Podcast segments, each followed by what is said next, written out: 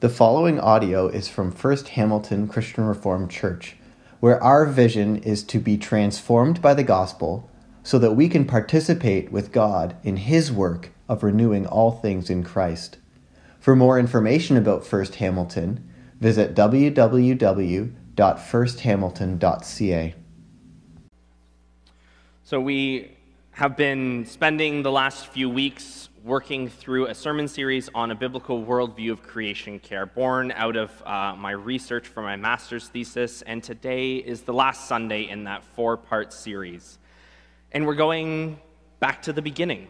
We started our sermon series in Genesis 1, and we are returning there again uh, for our foundation and understanding. Because uh, as the, the title of my thesis uh, speaks about a biblical worldview for Christian identity and participation in God's reconciliation of all things, we've looked at um, the relationship between God, humanity, and the natural world. In the first week, exploring God and how He views His creation, all of it, and how much He loves it and is invested in it, wanting it to be returned to a state of good harmony and flourishing. The next week, we looked at then Jesus' relationship to the natural world and humanity, how his mission to bring about reconciliation and peace extends far beyond just our own personal salvation, but to the ends of all the earth, including everything that God has ever created under that mission of salvation. And then last week, we looked then at the relationship that the natural world then has, not only with us, but also with God, the voice that creation has, the way it speaks, it cries out seeking justice, and the responsibility that starts to come out of that. And so today, we're going to look into that identity piece, that Christian identity marker, because it's not just enough to come and say, well, this is what you should do. This, these are the ways you should live because identity is what precedes action. None of us want to act in a way that is contrary to who we believe we are, the values that we hold. It'd be incredibly painful for an honest person to lie. Because at the core of who you are determines what you do. And identity is such a huge piece to it, right? And it is this idea of we are what we do that we're going to wrestle with today. And I'm going to challenge it a little bit because it does go beyond simply what we do. As I was you know, looking at over all the kids that we had that we were sending out to Sunday school this morning, one of the most popular questions that I remember getting asked in, while in school, which is really quite recent as well, is what do you want to be when you grow up? Right? And that question, what do you want to be when you grow up? It expects an answer of a career, of a path. As small kids, you know, me and my friends, we'd all answer, oh, we want to be NHL superstars, play in the Stanley Cup. And then as you get older and you realize that you haven't been playing hockey since you were two, you start to change it a little bit and think, oh, maybe I want to be a police officer, a firefighter, a doctor, um, you know, a garbage uh, collector. You start to think about different things, but it all comes back to that question of what do you want to be? And that question seems to link our identity with then our occupation, our career. What we do defines who we are. And so I want to push back on that a little bit. And then as I stand up here Sunday after Sunday and preach and tell you these are some of the things you should do, I want that sense of obligation, of task, of career, of occupation, all to come from who we consider ourselves to be because that is something I believe is far more central to this conversation of creation care. Because if it was just about the science, if it was just about these are the good things you should do, well, we wouldn't have a problem of climate change. But it goes so much deeper than that. That our wrestling with how to address our failings as humanity towards the natural world comes down to who we think we are and how we should respond and work out of that. And so today, we're going to look a little bit first at the task that is set before us. Because I titled this sermon Imago Dei, which is the Latin for image of God, which is something really popular in Christian circles to talk about, that we are all made in the image of God. And I'm sure you've all heard that at least once, at least twice, probably many times in slogans of Christian schools or ministries, valuing other people because they are made in the image of God. But would it shock you to learn that that phrase only occurs three times in all of Scripture? Only three times.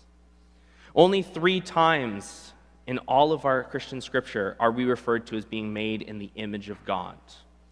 But it's one of those phrases, like reconciliation, that while not explicitly used, is the undercurrent and the foundation upon which a lot of our ideas are built. But what does it mean? What does it mean to be made in the image of God? Because it's a lot more than just being 10 fingers and 10 toes, two eyes, a nose, and a mouth. It's far deeper and far more significant than just our physiology.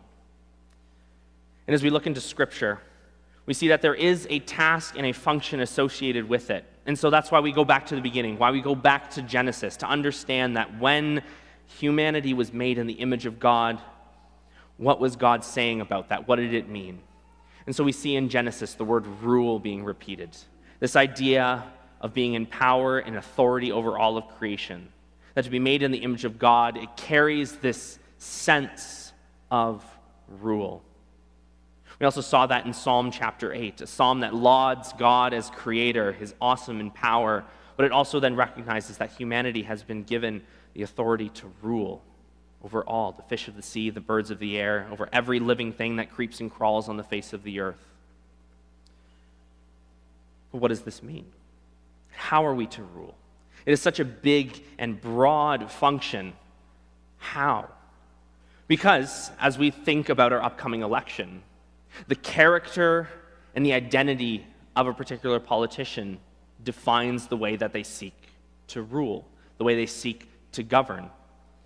People are not going to enter into politics, we would hope, with a false sense of identity and trying to bait and switch us. That they are going to stand for what they believe in, for the values they hold, and they are going to govern and rule appropriately. And so I'd like to invite you to, if you're already still in the Psalms, to turn to Psalm 72. For this is kind of my go to passage to understand the ways in which we are to talk about ruling. This is a, a, psalm of Solomon, a kingly psalm where he lays out what a ruler is supposed to do. And he talks. And you can find in verse 8, it says, May he rule from sea to sea, from the river to the ends of the earth. It's this big cosmic sense that to rule, to truly rule in a manner and fashion after God, it is big in its task. Nothing is excluded. But if we jump ahead to verse 12, we see a little bit more of the task. It says, For he will deliver the needy who cry out, the afflicted that have no one to help. He will take pity on the weak and the needy and save the needy in death. He will rescue them from oppression and violence, for precious is their blood in his sight.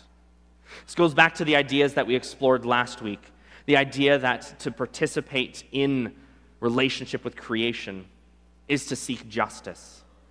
And that is part of this ruling function that Solomon talks about here in Psalm 72 is that to rule it inherently is massive in scope. But one of the primary functions of a ruler, of a good king in this era, according to the law of God, is to seek justice, to lift up the weak and the needy, to rescue the oppressed, it's to look out for those that have no power. And so, if we, as made in the image of God, have been given the power and the authority to rule over all the earth, then our responsibility, what we do with that, is to be breakers of chains, to be rescuers.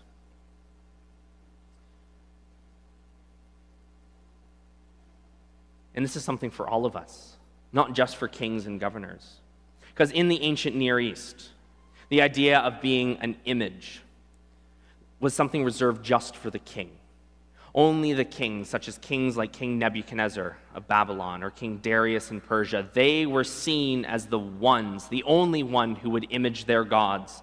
They were their God's representative on earth and they ruled on their behalf.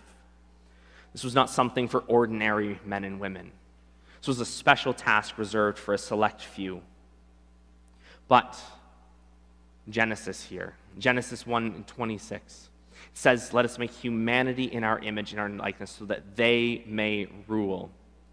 This task, this kingly task of ruling, this kingly task of imaging the God Almighty is something that belongs to every single one of us. We all share that identity. We all share that royal ruling task together and that responsibility to address oppression and injustice at every turn. This is part of what it means to rule, part of what it means to be in the image of God. This is part of what we do. But we continue. We continue in Genesis chapter 2 to look for more of these tasks because it still is easy to understand who we are supposed to be through the things we do. So Genesis 2:15 as we read this morning it says that the Lord God took man and put him in the garden of Eden to work it and take care of it. And so this gives us perhaps a little bit of a deeper look at this ruling function as God intended it to be in the garden. And so I want to look at two words in there the word work and the word take care of. Because we have, I think, a pretty good working knowledge of what it means to work and care for in our own culture, in our own society. And these are certainly things that have cultural value and cultural nuances. But as we have done week after week, we're going to try and blow it up to the massive scale and see how these threads work commonly through all of our different circumstances and context. So, when we look into Genesis 2:15, we see the Hebrew word abad, to work and to serve. And so when we were put in the garden to work, it is not as someone who rules from on high, who dictates how things are to be, who exploits nature for their own personal benefit. No, when God put humanity into the Garden of Eden, placed them on this earth, it was to serve the natural world that God had created, to serve the world, to serve God. It's a position of humility and posture of lifting up, like we saw in Psalm 72. So we see that there is this idea of working and serving all. And some commentators see this as foreshadowing agriculture, animal husbandry, the beginnings of cultural development. And this is certainly something to see that we are told to work the land, to transform it, to participate in its cycles and seasons. But all of that with the sense of lifting up the world and the natural environment and all of its inhabitants around us. We're called to rule as servants and then we also have to take care of, shamar. And this carries the sense of guarding, of protecting, of stewarding, of stewarding then the resources that God has in a way that leads them to flourishing. And this is a really fantastic word that we find embedded in here because it is a word that, even though we don't use it so much in our regular context, perhaps because we don't speak Hebrew, it comes up in our services time and time again. For in Numbers 6:24, the priestly blessing that we are familiar with, the Lord bless you and keep you. The Lord turn his face to shine upon you and be gracious. These words that we hear often at the end of a service as we leave from this place. In Numbers, it says, The Lord bless you and shamar you. The Lord keep you. The Lord take care of you. The Lord guard and protect you. So, the very sense that we invoke of God, of saying, God, you have promised to care and protect us in all the ways of our lives that is the same responsibility that God has placed on humanity for his creation. And so, the same way that we expect God to care for us is the way that we should look out to the natural world, to our brothers and sisters, everything in the cosmos, to care for it, to keep, to guard, to protect it. And this is something that has been existent from the beginning, something that is pervasive throughout all of Scripture. Is looking out for those that are needy and oppressed, to care, to guard, to serve, to protect. This is what we are called to do. This is what it means to do as being made in the image of God. But why? Why? There's got to be that deeper why question, right? Why is this something to do? How, and how have we messed it up so bad? So I want to spend then some time looking at what it really means to be made in his likeness. What is this language trying to communicate to us? Does it go simply deeper than just a task and a to do list of caring, protecting, seeking justice? All very good things, but things we inherently struggle with. And perhaps we struggle with them because we don't fully understand who we are. And that's a lifelong journey to understand for sure. And I don't want to put any pressure on you to simply walk out of this church and to have an understanding of this is what it means to be made in the image of God and therefore you're going to live perfectly. I'm not going to put that on any of you. That is 100% unfair. I can't even put that on myself. But we do have a lot of hope, and that's, that's where we're going to land on at the end of this. So, to be made in the image and likeness of God. The second time we see it in Scripture is in Genesis chapter 5, where it says, God created humanity. He made them in the likeness of God. And this section is talking about the genealogy of Noah, and so it starts to follow up with a familiar pattern of when so and so lived so many years, they had a son and named them this. But what's really interesting is the way that they describe that process. For here in Genesis 5 3, it says, When Adam had lived 133 years, he had a son in his own likeness, in his own image, and he named him Seth. Again, we see that being made in the image of someone else is far deeper than just physiology. For in this context, it's not so much about what you do, but what you look like, but it's about who you belong to. Being made in the image of someone indicates a sense of belonging, but a familial relationship. For just as Seth was made in the image of Adam, his father, so too are we made in the image of God, our Father. And for the peoples of the Old Testament, this was about a value system. To be made after the image of God was to uphold his values. Just like as parents, you want to instill your values on your children. You want to teach them what is important, what is right, what is good to do as you have understood it. You want to teach them to live in your likeness, not to follow you like little puppets, word for word, but you want them to be their own person, but to have that solid foundation of your familial value set. And this is the exact same thing that God wants for us. This is exactly what God means when He says that we are made in His image. He says, I want you to know you are my children, and I want you to learn who I am as your father, and to value what I value, to love what I love, and to uphold what I uphold. It's less about work, it's less about doing, and it's more about being. It's more about who you are, regardless of what you do. Because throughout life, we all have limitations to what we do. None of us can do all things at all times as we age, as life stages change, as abilities come and go. If we tie our identity to our ability to rule well, to rule perfectly, we are going to feel inadequate and fall short. But our identity as image bearers of God is not bound up in what we do, but it is bound up in who our Father is. But of course, we still struggle. It's not easy to always love what God loves. It is not always easy to value what He values. And we wrestle with that in our own strength, knowing that it is not enough. That sin has corrupted our being so much that we cannot do it, that we do stray time and time again. But of course, the good news is that Christ redeems our image. Christ redeems our image bearingness. It is not something that has been lost because of the fall.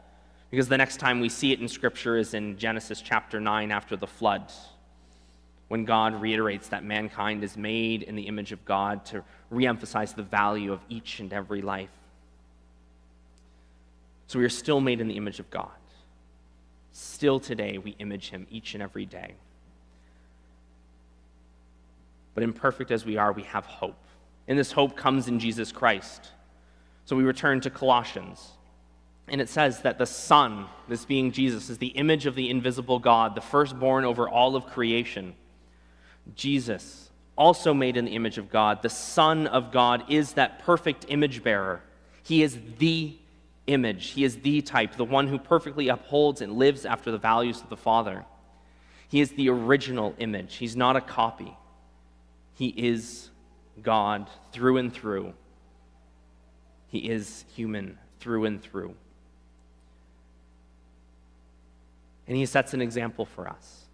So whenever we are struggling to know how do we live life in our current culture, we look to Christ, to the one who, when pressed in his own cultural context to pick sides, to do what was right or wrong, always found a higher way, a way that valued God. When pushed to answer why he would heal on the Sabbath, he responds with such kindness to say, Is it not good to heal, to bring life on a day of rest that glorifies God. I'm, of course, paraphrasing. Because Jesus always found a better way to do, because he knew who he was. He knew who he belonged to, he knew who his father was, and so he always acted well. He always acted with the interests of the needy and the oppressed, looking out for those that were marginalized, because he knew who he was. And so we are invited into this ministry of doing, born out of our identity, this ministry of reconciliation. For all this is from God, who reconciled us to himself through Christ and gave us the ministry of reconciliation.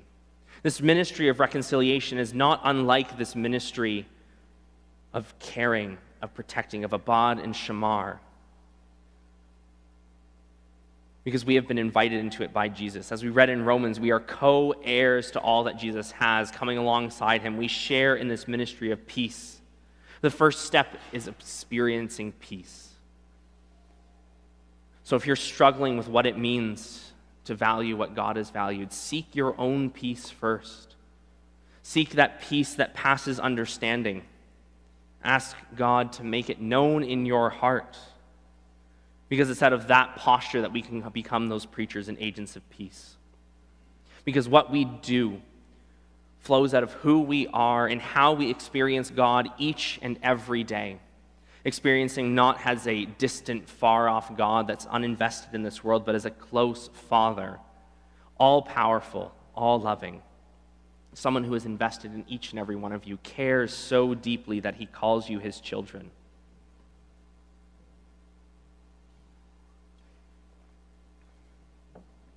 And so we are invited to pick up that mantle of serving and protecting, of caring and keeping God's world. That has not been thrown aside, but it has been given a new dimension by who Jesus is in the ministry that he has brought. For as our relationship with the earth has been fractured, Christ has charted a way forward through his death and resurrection, through grace. And it comes not by giving us more to do, but by reminding us who we are, made in the image of God, His children. And so, creation care, care for the natural world, it's intrinsic to who we are. We can't escape it. We cannot pretend to say that's not something I have time to care about. It's not something I think is important. Because it is immensely important to God. It is an incredible value that he holds and has upheld throughout all of time, and he has passed it on to us, his children. And he gives us the means of tackling this broken relationship by means of the cross, that death and resurrection of Jesus that we celebrate on Sundays, that we celebrate next week when we come to the table, that he has charted a way forward and we are going to stumble. We are going to fall. We are going to fail. But we can never mess things up enough that God's grace cannot cover it. And this is the good news that as we leave from this place with something to do, to care for our creation, to tackle the effects of climate change and environmental degradation, something that is in our core to do know that each and every one of you is equipped to be these preachers and ministers of peace by virtue of the Spirit given to us and facilitated by our risen Lord and Savior. So, brothers and sisters in Christ, as you go out, be encouraged, be inspired, and talk with one another about what you can do to uphold the values of your Father in heaven. Let us pray. God Almighty, we thank you so much that you created us in your image, that it tells us that we are your beloved children, that you are our Father, that from the beginning you have desired for us to live in this world, to care for it, to keep it, just as you care for and keep us. Forgive us for the ways that we have sought to exploit your natural world for our own benefit, putting our own sinful values above your own. But thank you that for even when we have done this, you still sent your Son, your perfect image, the image of God, to die for us so that we may have new life in your Spirit, that we may go out and better live after your value system, to simply be your children without having to do anything to earn your love. Heavenly Father, make our identity in you known deep in our hearts, and let that be the place that all of our actions flow out of as your beloved children. Amen.